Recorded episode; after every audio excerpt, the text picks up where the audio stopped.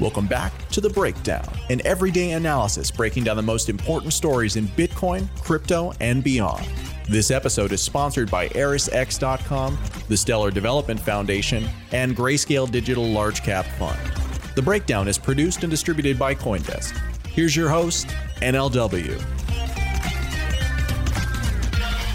Welcome back to The Breakdown. It is Wednesday, May 13th, and today we are looking at an incredibly interesting challenge for the modern economy. Two conflicting, contradictory forces that are shaping the economy in two totally different directions and are increasingly at odds with one another.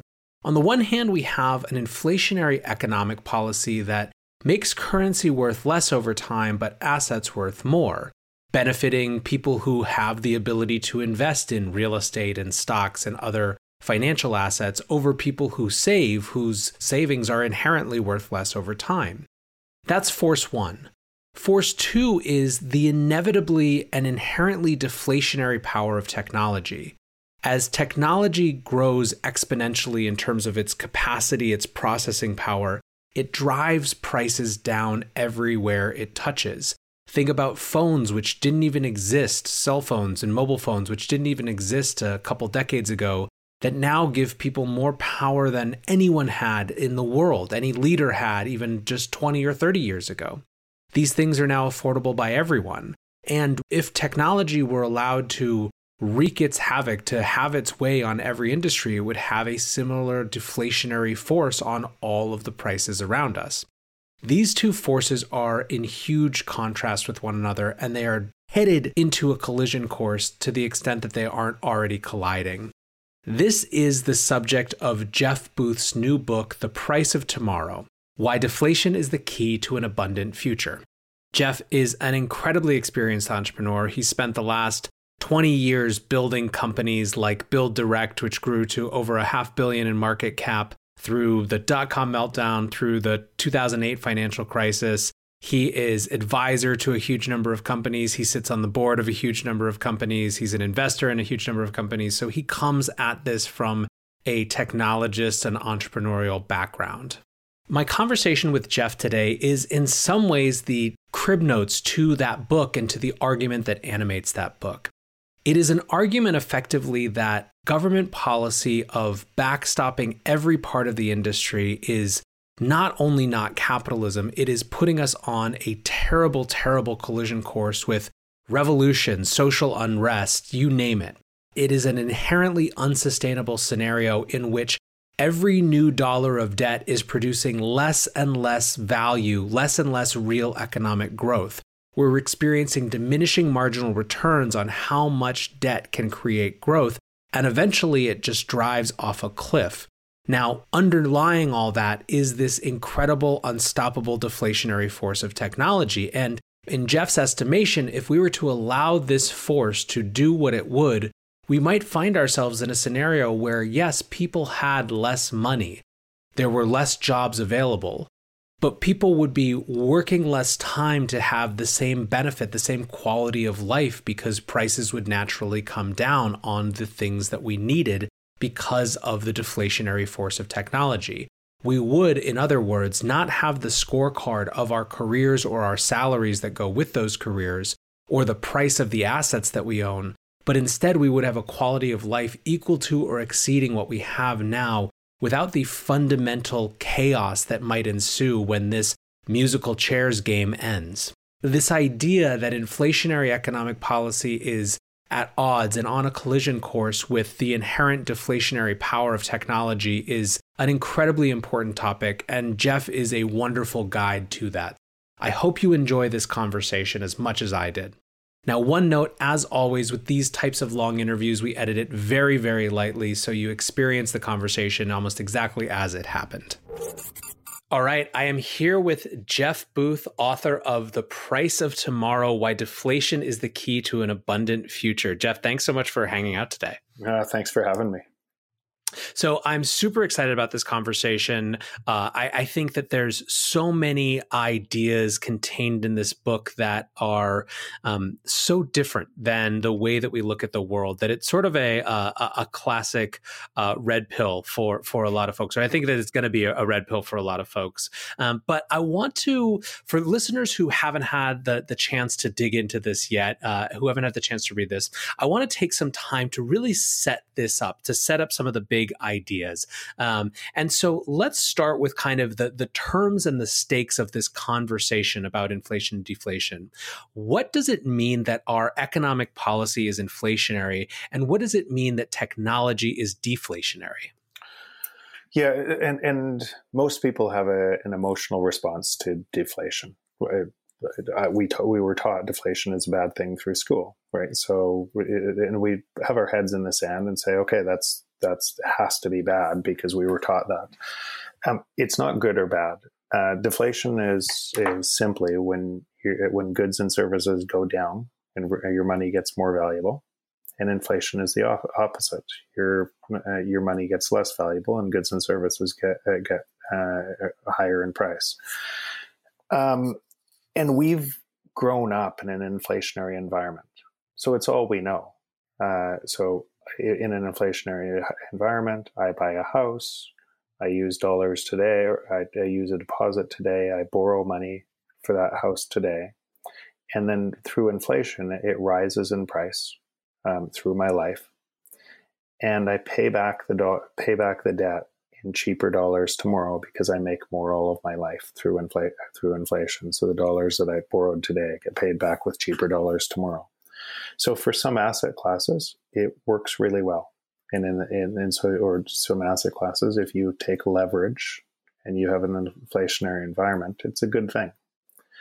And those are opposite. So so if you have savings in a deflationary environment, it's a good thing.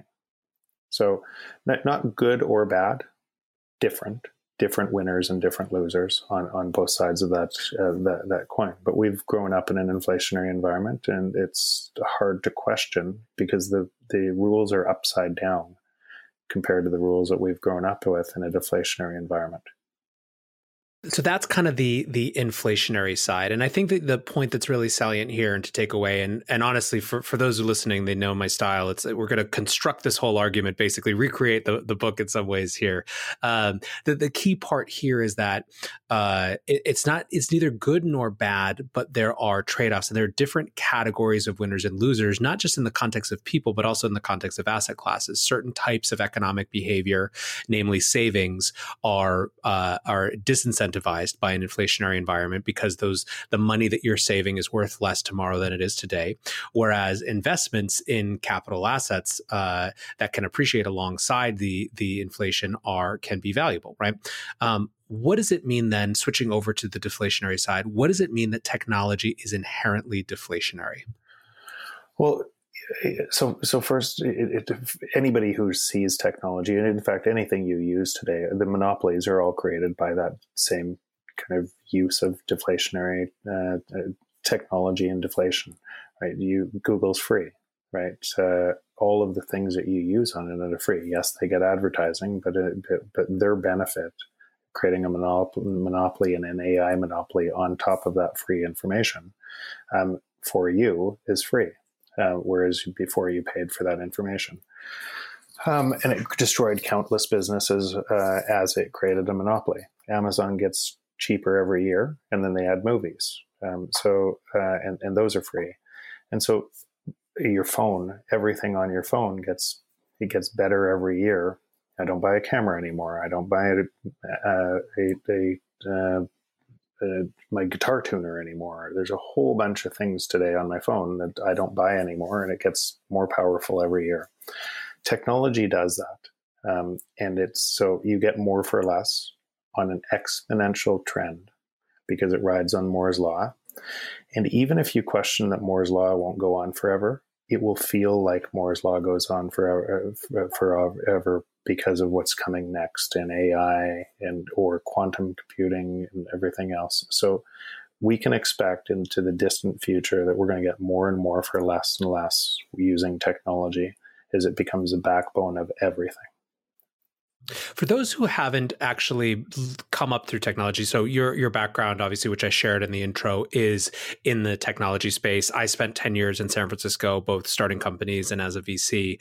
For those who haven't or don't have that background, what is Moore's Law, and what is the cause of this this kind of exponential growth? Is it about the cost of inputs, or is it about the actual rate at which technology evolves? Yeah, so Moore's Law is the doubling of compute power every 18 months. And if you think about doubling every 18 months, I'll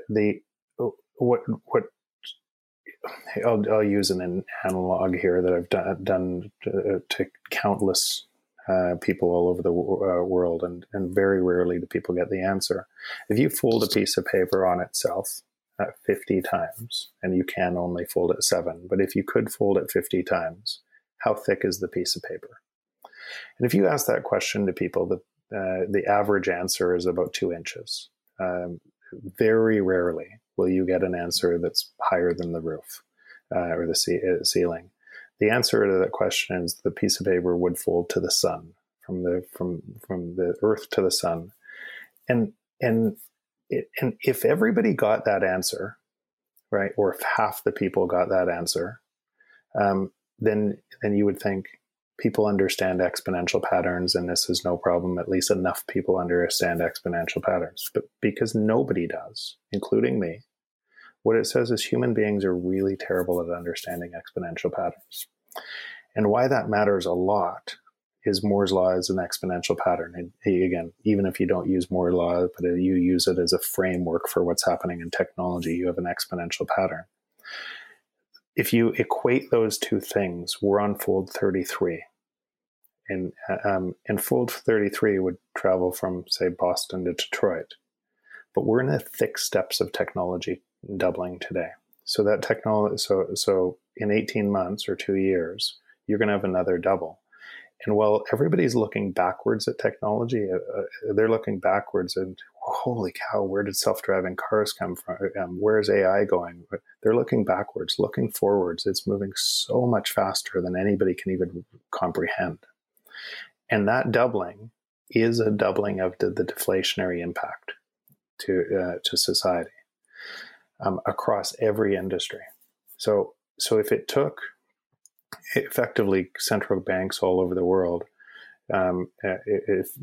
through debts, and if it took $185 trillion of monetary easing over the last 20 years to produce $46 trillion of gain in GDP gain, so $4 for every $1 of GDP gain, you can tell it's not working.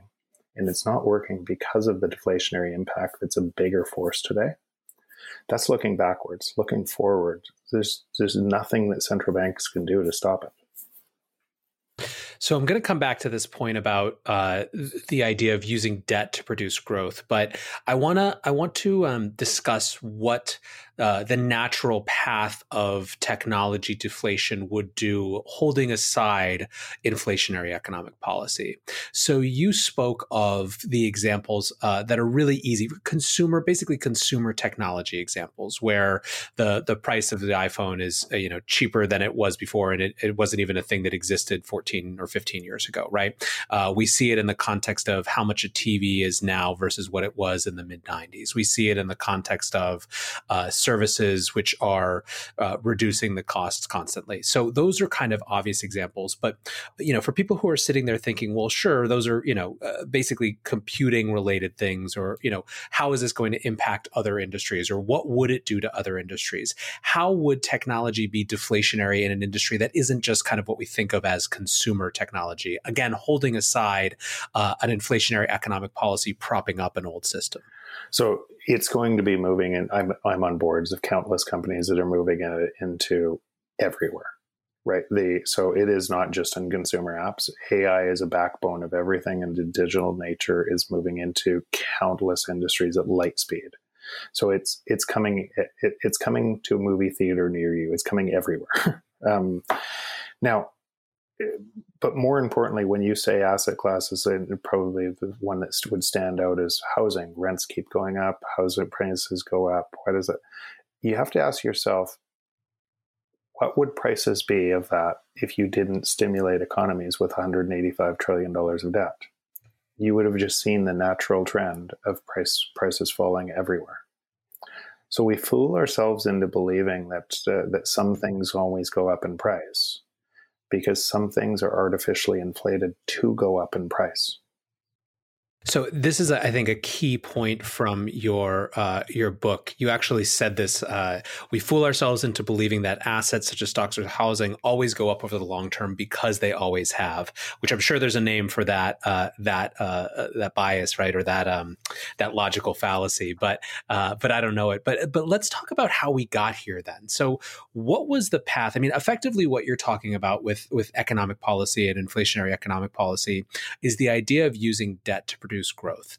When did this come about? What were the key inflection points, whether it's Bretton Woods or 1971 and leaving the gold standard or 2008? For those who are trying to kind of put this in historical context, you know, you said always go up over the long term because they always have. When did that always start? And what were the key points and the key decisions that got us here?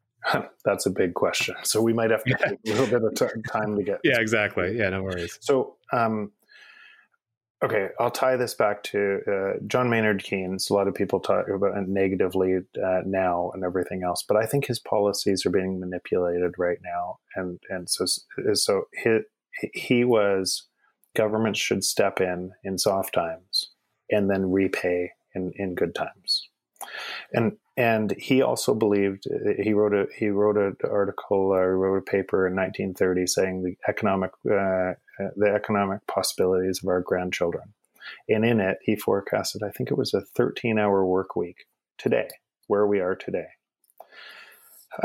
Looking at what was happening in the kind of eightfold or more that you'd have with technology from that time and saying, what would that look like? And for a long time, we were actually tracking towards that. And we were tracking, ironically, until 1971.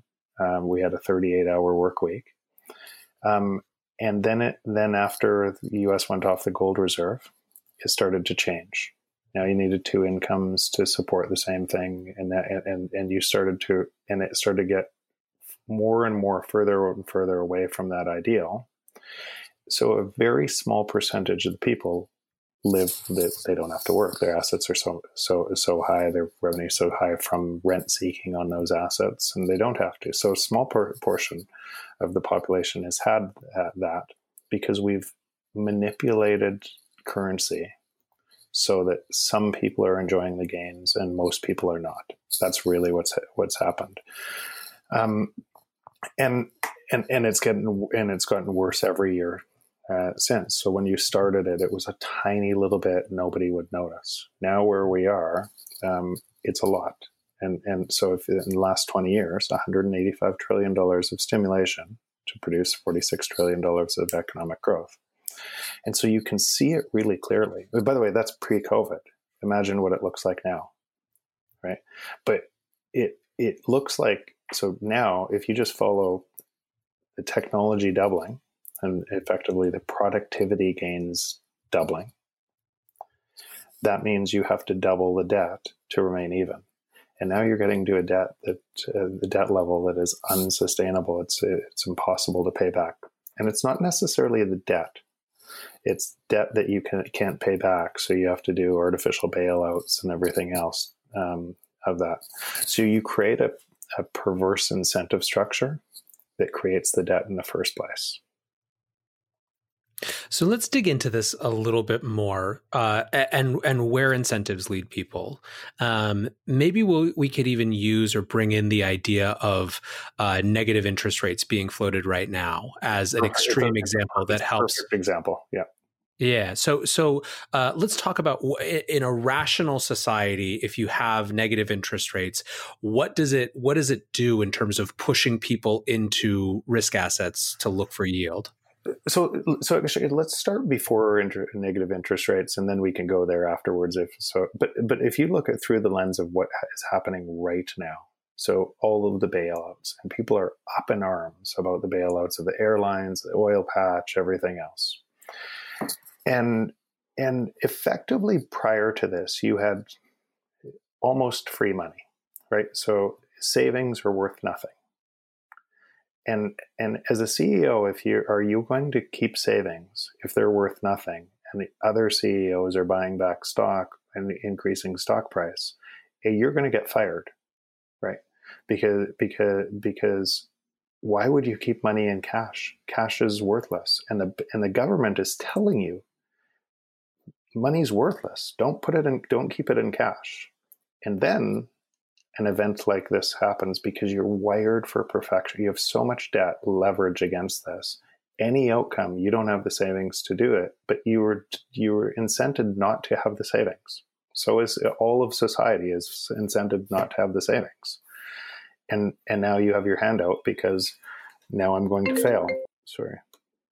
And now you have your hand out because you don't have the savings to pay for a rainy day. Yeah. So this is what people have been frustrated about, is that you have all of these kind of corporate actors who have created basically no resilience in the system, incredibly fragile systems. But the argument, which I think you're making, which is that the system didn't incentivize them to do that. It created a scoring system in the stock price, which actually led to the exact opposite type of conclusion. And what markets do is they get extremely efficient at doing the thing that the incentives lead to, right? Totally. And now take it one step further. The existing path, interest rates have to be negative to try to drive growth against a bigger force of technological deflation. They have to be negative, and then they have to be more negative and more negative. At what point do the incentives change society and the risk assets so much that it's just a lottery ticket? And what I would say is we're already way past that point, right? Effectively, you have governments. You have Trump coming out today and saying, we need to take our interest rates negative. Right? What does it actually look like for people who are trying to just conceptualize this? And by the way, for to be clear, you know, if the president tweeting about this wasn't enough of a sign, you're seeing extremely respected economists like Ken Rogoff who are writing essays about the need to take us into deep negative interest rates. So this is an idea that was previously sort of, a non-starter, right? A sacred cow that has been slaughtered pretty aggressively. And you know, Nathaniel, you know from my book. That I did a whole bunch of research on here, and the IMF had working papers going back years ago that we might have to take interest rates to -6 globally, right? That for their next recession. So when you have serious economists talking about this, doesn't it beg the question? Might it not be something else? How can we say we actually have an economy that functions in a world where any savings, you're losing money on your savings, right? And that's it just forces you to go, okay, something else might be wrong here, because we keep on building all of these new models and new everything else and more stimulus and more stimulus and more stimulus, because we're missing the thing biting at our very nose.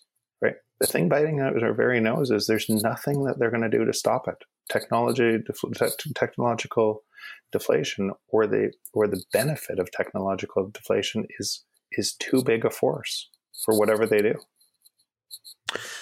So one of the strange paradoxes of the modern time is this feeling on the one hand that people have of feeling further behind and less in control of our economic destinies than ever before, while at the same time having access to experiences and services and technologies that grandparents couldn't dream of, right? That the robber barons couldn't have possibly imagined, could never have paid for, right? There's this weird paradox of the things we have around us and have access to, with this sense of feeling farther and farther behind. And part of that, I think, has to do with the exacerbation of inequality that comes from this sort of extreme focus on asset growth and or asset price appreciation that is a byproduct of inflation.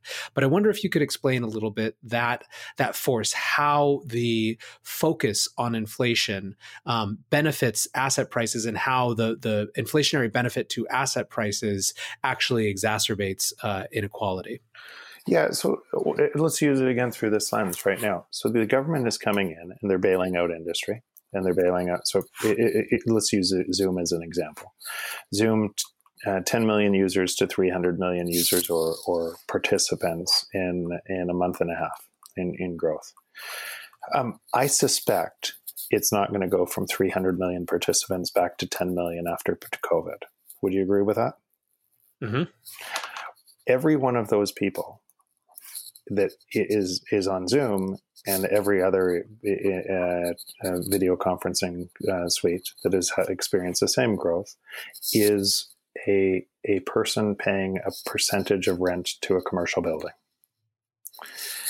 And if you allow what should happen to happen, that means commercial real estate has to fall precipitously, as do rents. Because supply and demand, as more people get more work done for less, and then over Zoom. Now it might not go back, it might not stay at 300 million, it might go to 200 million, but that's a lot of people in commercial real estate that changes dramatically, and it's just one tiny industry that technology is impacting.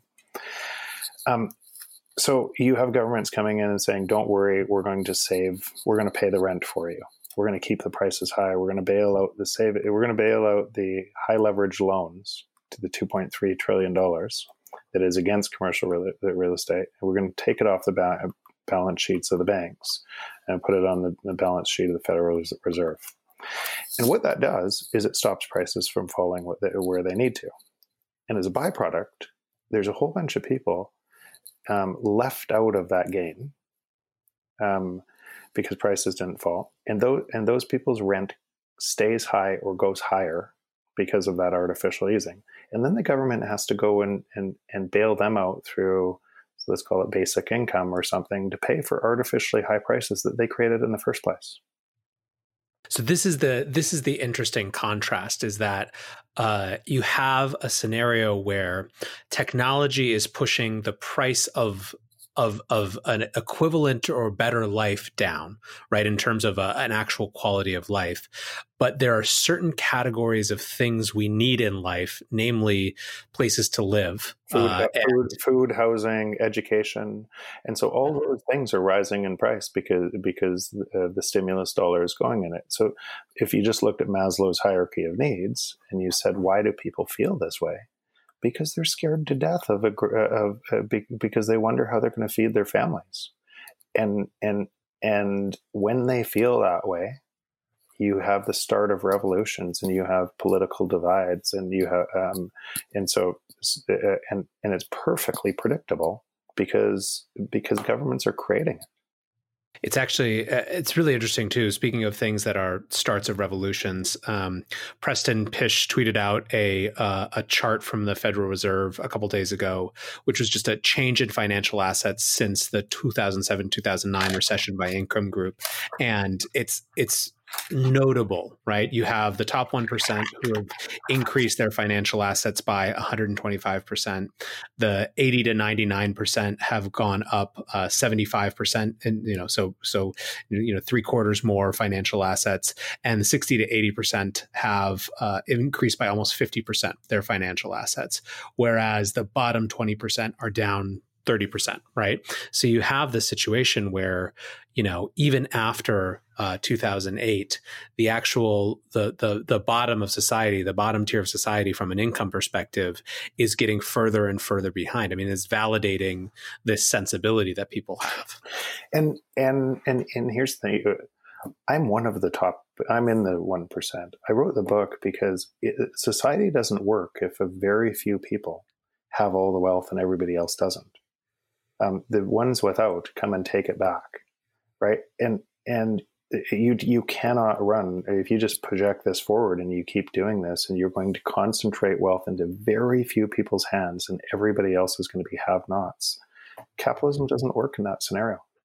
It's predictable. That's why I said it's really predictable what happens next. So let's talk about that for a minute. What are the kind of keep the party going, keep the lights on types of solutions you're seeing? I know you write about a few in the book, such as modern monetary theory. Yeah, and all of them. I just think so. Negative interest rates to 6%, and then further.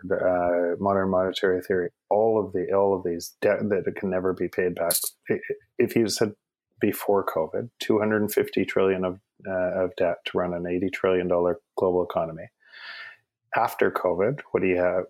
Is it going to be $350 trillion, $400 trillion? That, by the way, that's the known. That's not the stuff that's unfunded pensions and everything else. That's the absolute debt.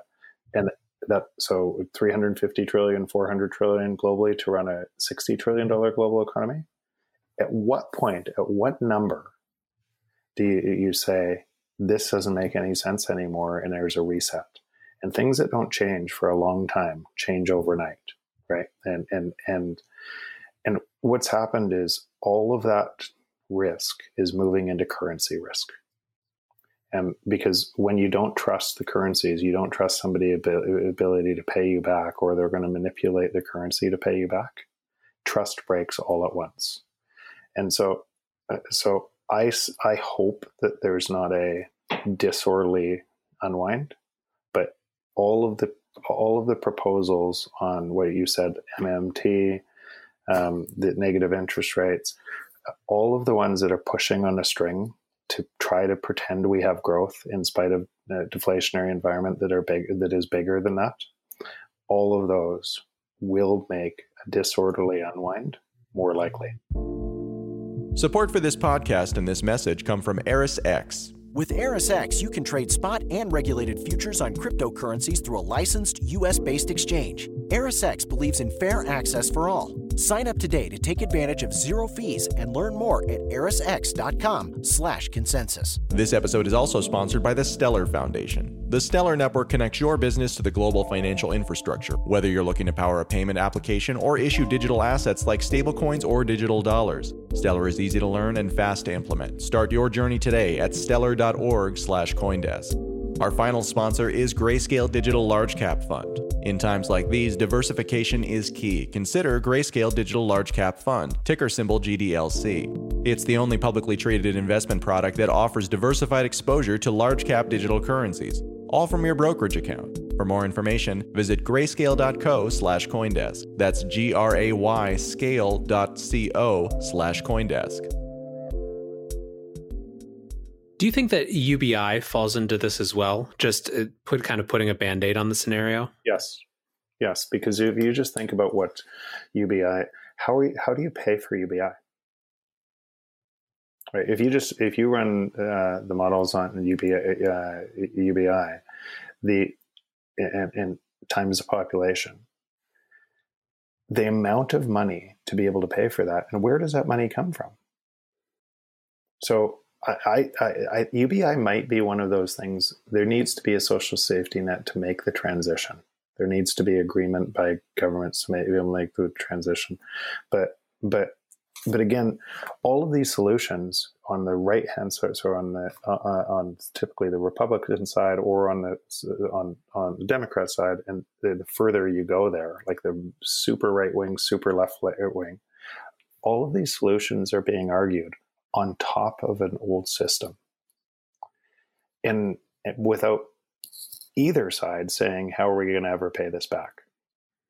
And if you can't pay it back, sometimes debt itself is disinflationary in itself, because taxes have to go up a lot to be able to pay that. And so if you go to MMT and say, oh, we can just print as much money as we want and we don't have to pay it back, well, then why are we paying taxes? So why don't you just keep on giving money away?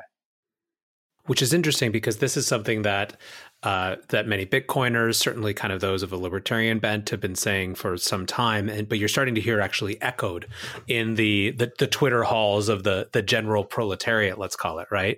Where, you know, these numbers that we're seeing are so extreme in terms of the amount of stimulus coming out of seemingly nowhere that it's causing regular people even to ask that type of question too. And that's the, and I think that's it. You'll get to, you get, and a lot of times you look at it in a country specific, but when you don't have something that you can have an exchange rate that you can trust globally to a currency, then trade breaks down. So every country right now, a reason why Trump tweeted out, we need to take our negative interest rates, is he thinks that other people are using negative interest rates to compete with lower prices to be able to enable trade. That is not the case, and they might be. And he wants to get in front of it. But the whole point is all of that, the entire, every country is stuck in a loop that they're trying to create more jobs in an environment that's going to have less jobs. So I want to come back to the currency piece. Obviously, it's something that we talk about a lot here. But before that, just by way of understanding, so I imagine that there's some people who are thinking through this and trying to put on their contrarian hat, right? And trying to really think through the counter arguments to this, who are trying to kind of live inside this idea, well, maybe the music never has to stop, right? And this game of musical chairs is just a fun party.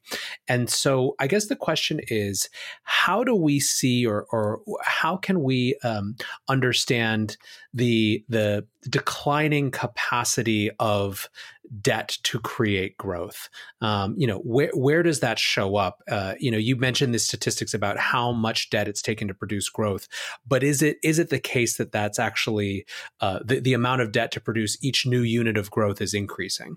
So how many years, like for your listeners, just, this is interesting. As I was writing the book, I was just thinking about, in fact, some of these things just made me say, because I've been talking about this for 10 years and I said, I just have to do something about it. But how many years do you need to hear central bankers saying, we can't get inflation up, right? How to believe they can't, right? Every year they do more tax cuts, more this, more debt, more lower interest rates. Every year it takes more and they're getting less. The data is really clear. More for less, and it makes sense because it's on the exponential trend of technology deflation, it has to be more each year. So each year they're getting less return on the debt. And you used to be able to, let's say, you needed a GDP gain, and government would come in and say, in a recession, and they'd say, okay, let's build roads and bridges. And why did that produce short-term jobs and longer-term GDP gains? So it might be a good use of debt to be able to produce longer-term GDP, is because you spent less time in the car. And so you had more productive time at the office, right? That's really why. Today, all the superhighways are digital, right? And so I use Zoom as an example. There's not, in Canada where I am, there's not one extra job in Canada because of Zoom. It's borderless, right?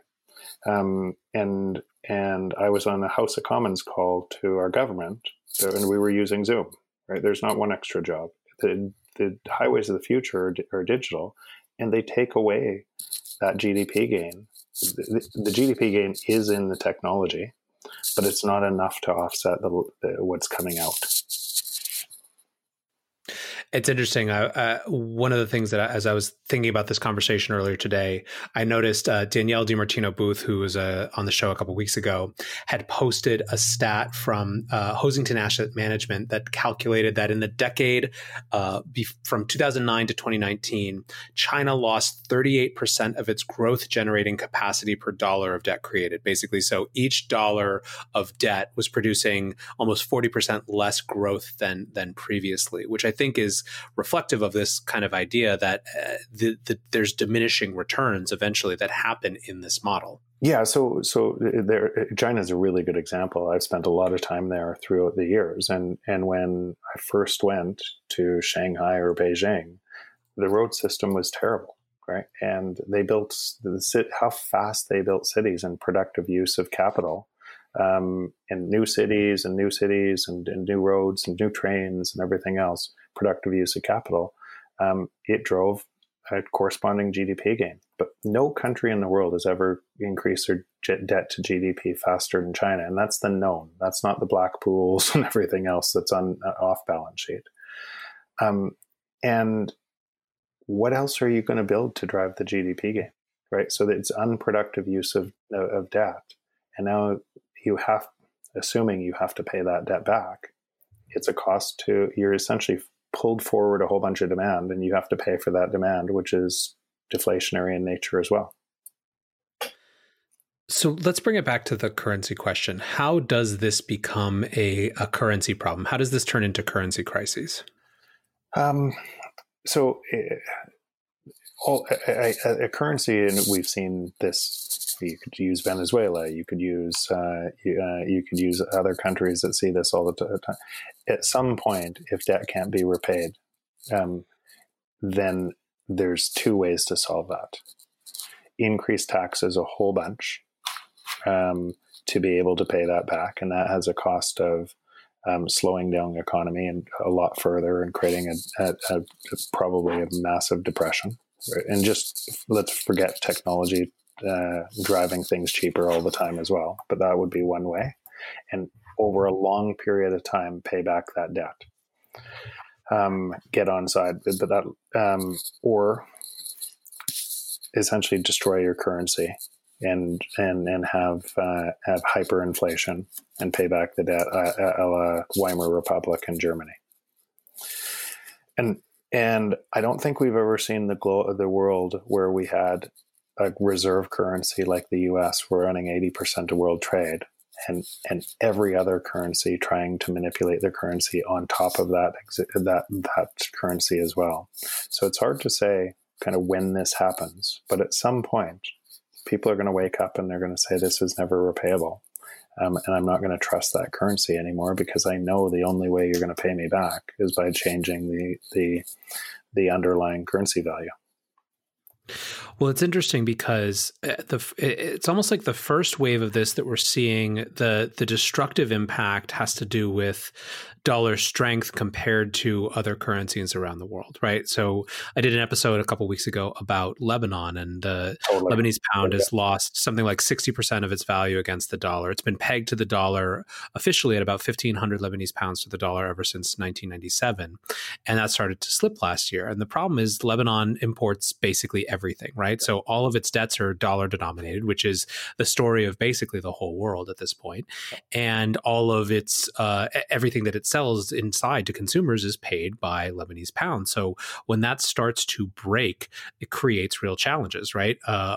Last fall, it was in the context of gas companies who were trying to be able to buy gas from abroad with Lebanese pounds, and they weren't able to. They just shut down, and there were these huge lines and huge shortages and so on and so forth. So this has become now a major catastrophe there. And then we're not even talking hyperinflation. We're just talking about 60% of people's value, you know, the value that they hold evaporated overnight, which can erase decades of savings, right?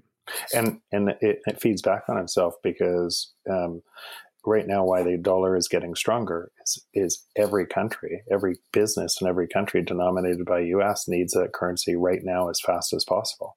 And so there's a supply demand that is driving that currency, U.S. currency value up. It won't stay there over time, but for now, that's what's probably for the next 6 months. That's what happens with the U.S. currency. But you're right; the impact to other nations who are trading partners, who do provide GDP growth to the world and businesses in the U.S. Right? So them failing has a cascading effect across the world. Is a big deal. One of the points that you've made previously has to do with, you know, with some of these strategies, MMT, et cetera, are just kind of like, just the continuation of the system as we have it, is that, you know, people will point to Japan and say, hey, look, they, you know, it's kind of worked there for them, right? But it's different when everyone is trying to do it at the same time. That's the big thing. If one country essentially and is allowed to do that for a long time does it and in Japan they they owned the debt, right? So so the holders of Japanese currency, it was mostly government and everything else. It wasn't foreign denominated, where they had the that problem. But one country could probably get away with it.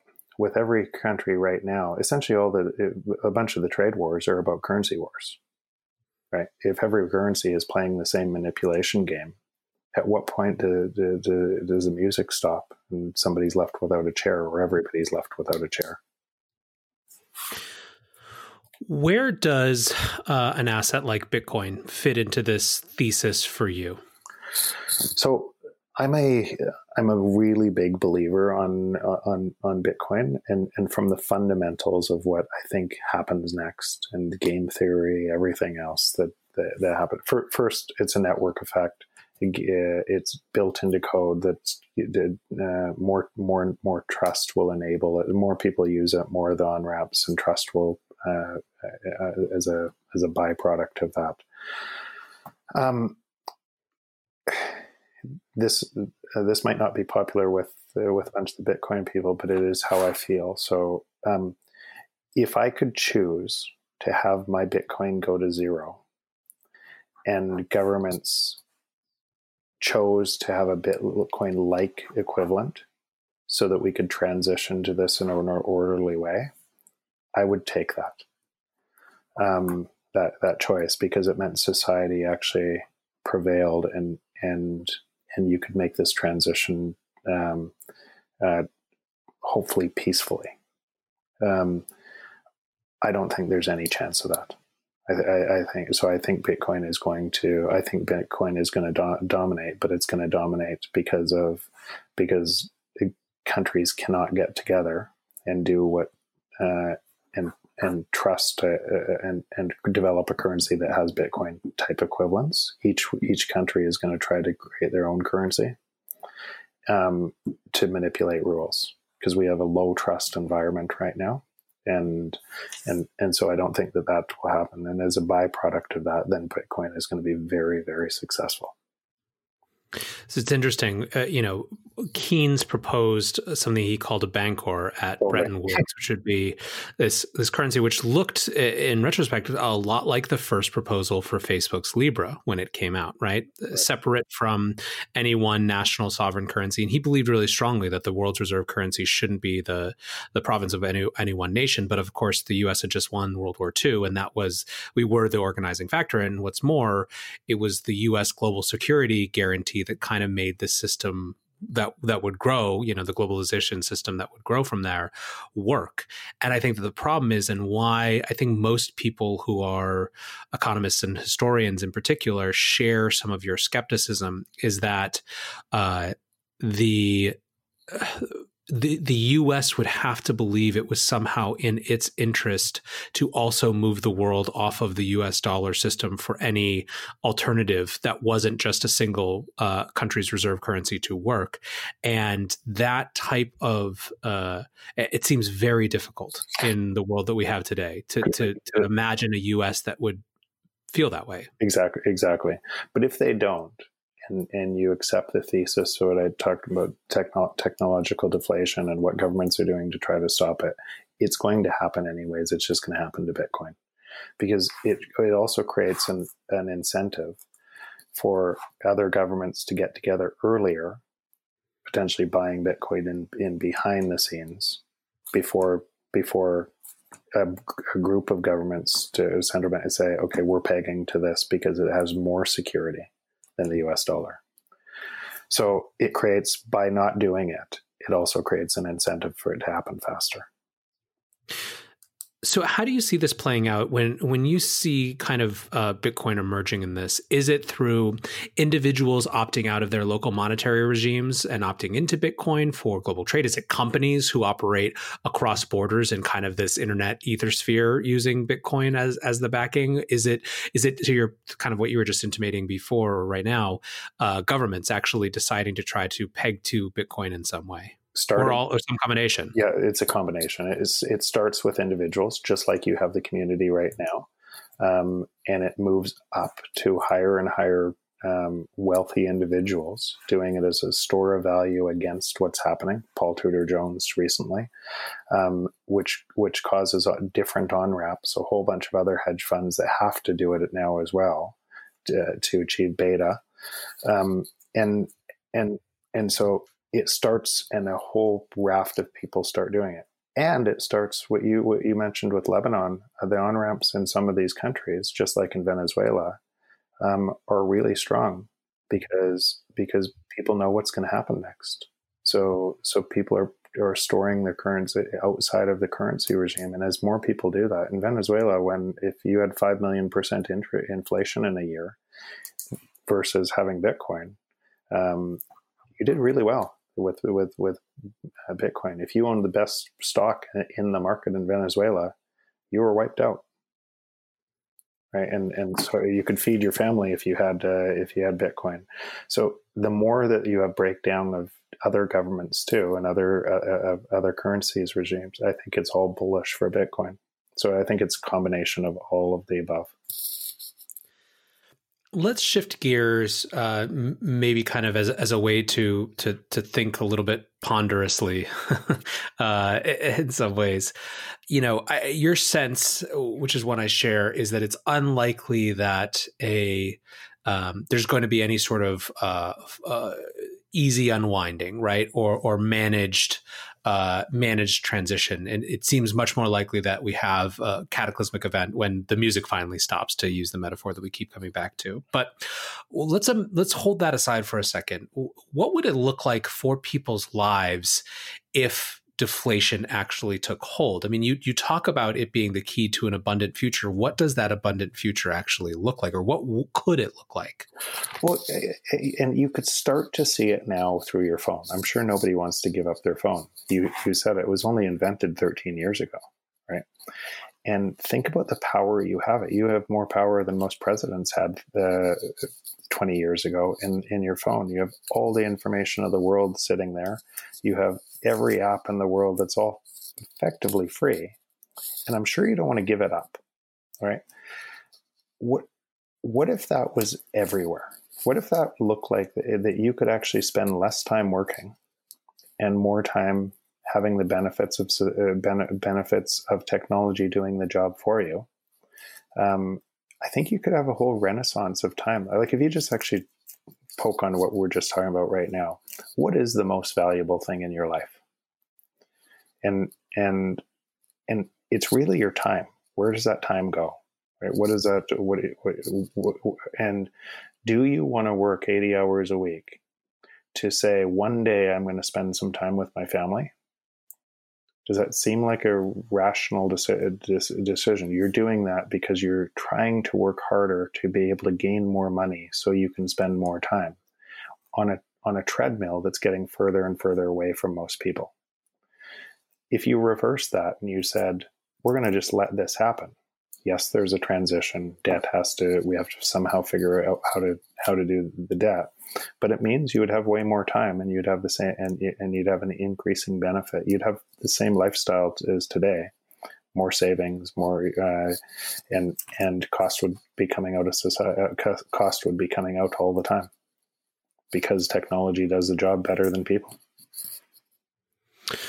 Well, and it's interesting too, because, you know, in some ways, these are arguments that are similar to many thoughtful proponents of UBI, right? Part of the argument is, if people were unburdened of certain time commitments, they would produce things of meaning. They would live more meaningful lives. They would create more value, not necessarily just in terms of buying more things, but in terms of the lived experience of the people they interact with, be it their families and communities. And again, I'm not necessarily. There has to be a social safety net to get people across this chasm. Right. So UBI might be the best one. It's a terrible idea if it's bolted on top of existing monetary policy. Mm-hmm.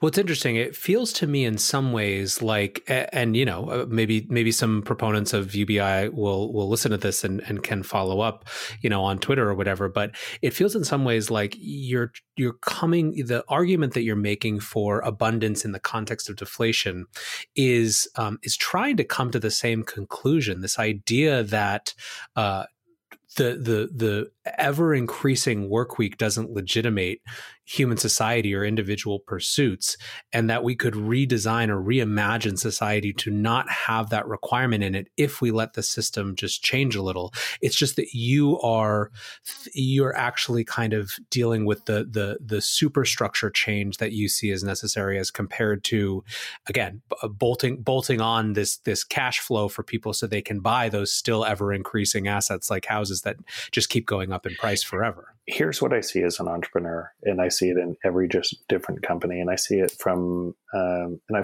study this extensively. Even in a crisis like this, there's a lot of companies that the sky is falling, everything is changed, and they forecasted forward their existing business forward, and there's no way that it'll ever make sense. And so they're hoping for a miracle. And entrepreneurs say, okay, where is this going? They see a different world, and they, from a first principles basis, and they say, okay, this doesn't make sense over here, but how do we change this to be able to make it make a lot of sense? And how do we capitalize on where the trend is going and everything else? And so Kodak inventing the digital camera, Steve Sasson invented the digital camera at Kodak and tried twice through his executives to say, here's where this is going. Kodak protected their film business and drove it off a cliff. Blockbuster had 9,000 stores and was the number one movie rental place, and didn't buy Netflix for $50 million and instead added candy aisles to their stores because people want candy and popcorn when they rent the movie. And both of those examples are because executives, and you have to assume those companies are filled with really great executives. It's not a bunch of dummies. It's just, in retrospect, they didn't see how fast technology was moving, and they missed how fast that changes their entire business. If you zoom out and use that analog or those analogs in what's happening today, the global economic system doesn't see how fast technology is moving, and they're adding candy aisles to their stores, right? And so... And they're going to drive it off a cliff. That's what's happening. So the superstructure that we're talking about is, it's easy to see in businesses. We study this in businesses all the time, right? Just because you're looking at case studies and why didn't these people see this? But it's normal for people not to see it, because they're so married to the existing structure that they're trying to protect it at all costs. They're not asking with a beginner's mindset, why does it look like this, and how do we build it differently? They're saying it's always looked like this. How do we protect it?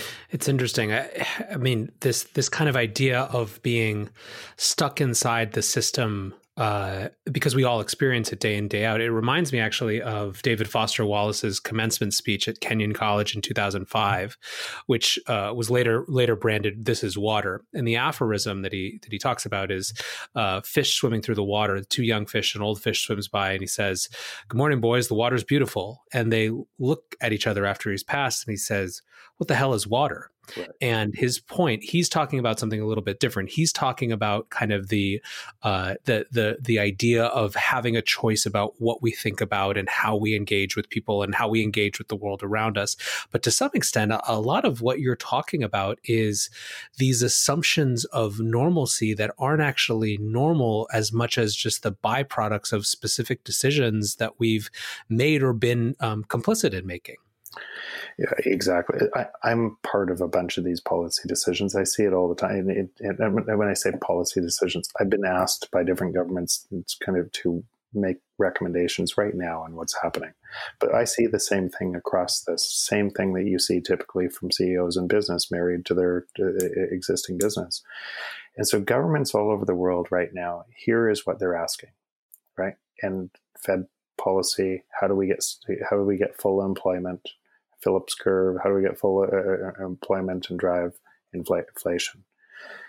And every economy globally is trying to do the exact same thing in a pretty obvious world where we are not going to have net new job creation globally. We're going to have job destruction because of where technology is and what's moving. And essentially what they're doing is saying, we're going to do this at all costs, at cost to society, at cost to monetary easing, at cost to our currency, whatever it takes to drive full employment. What if sometimes asking a better question allows people to imagine a different answer? And what if we asked a question, how could we design society so you didn't need as many jobs? I think this is really fascinating, and it gets at, you know, we have so many hurdles to this conversation. One of them is how people feel okay, like how we tell a different story. We've told an up by, you know, your bootstraps value of hard work story for so long, especially in America. It's so embedded in the cultural psyche, the narrative. And even you see it metastasize and manifest in different ways now. We have battles over hustle porn, right? And the idea of how much you're supposed to work, you know, in times of crisis or whatever.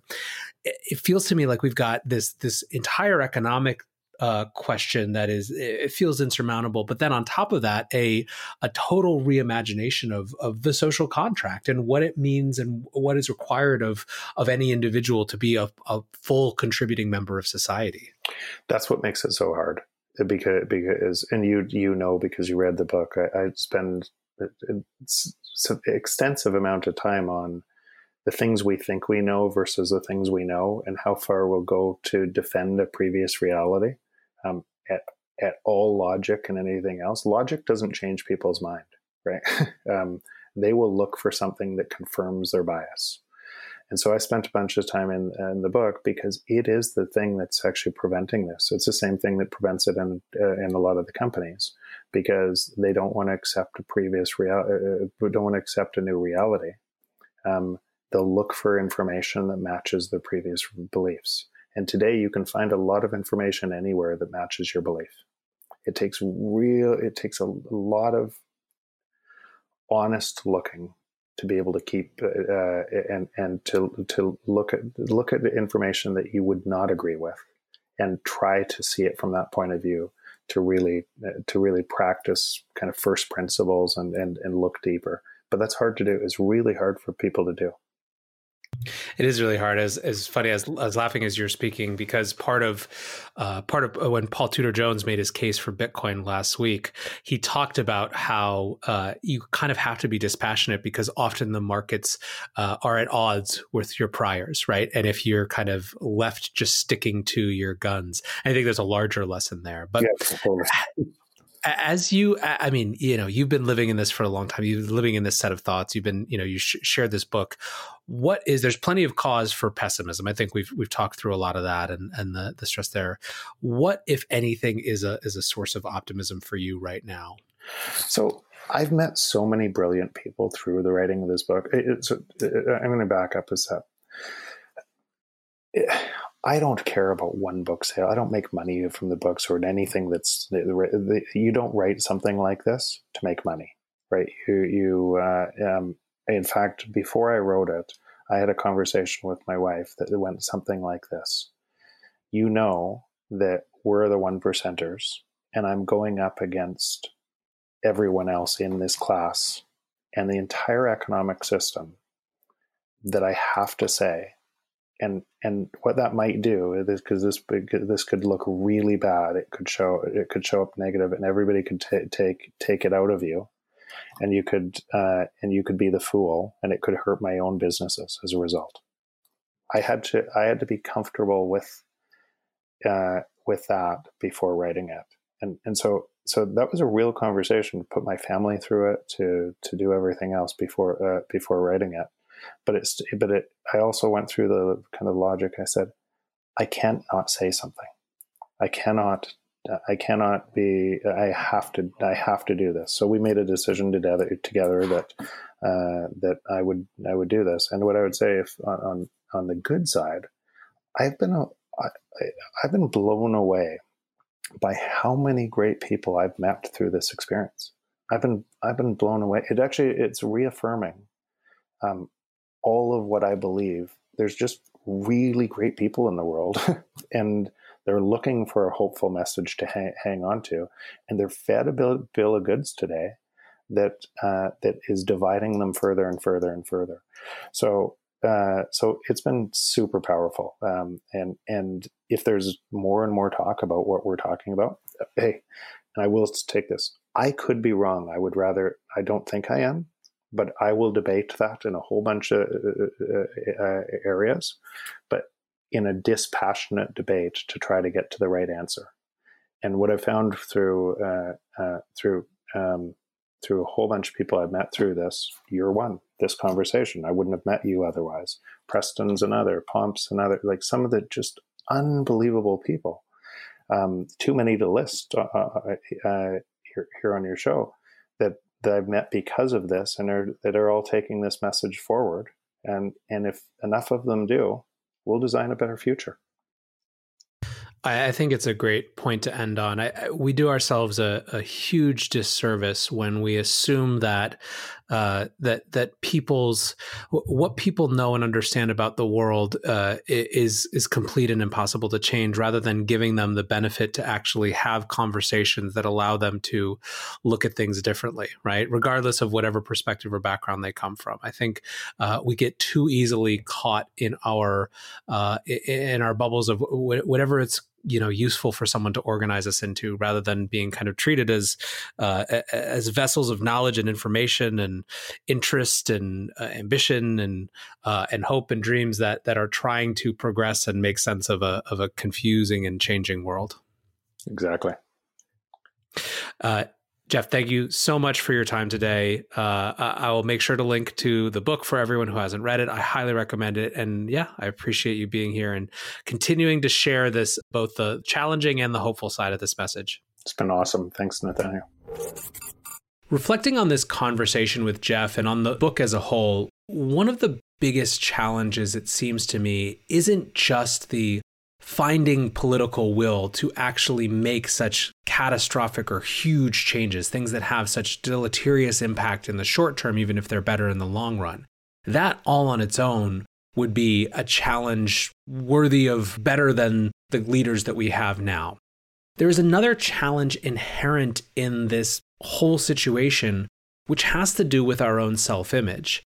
It is nearly impossible to imagine a wide-scale society shift right now, at least in America, where working professionals could get comfortable with the idea that they were just as valuable working only 13 or 15 hours a week as they were with their current 70 or 80-hour weeks. We take pride in these measures of inputs of our time, of how much we work, how hard we work, how hard we hustle.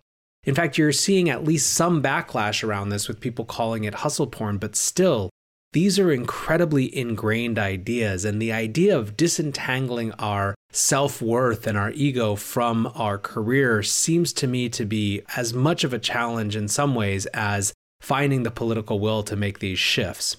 I think the good thing is that's a part of this change, this inevitable change, it feels like in some way, that we can at least exert some control over. We can start to think more broadly, more holistically about what it means to be a person on earth, what it means to be a person in society, and to find value in ourselves, in our peers, in ways that aren't simply reflected by the way that we input into a system, which is in some ways bankrupt, even though it's still chugging along. So something to think about for sure as you go about your day. And as always, I appreciate you listening. I appreciate you hanging out. I appreciate you trying to figure out what tomorrow looks like with me here at The Breakdown. So until tomorrow, guys, be safe and take care of each other. Peace.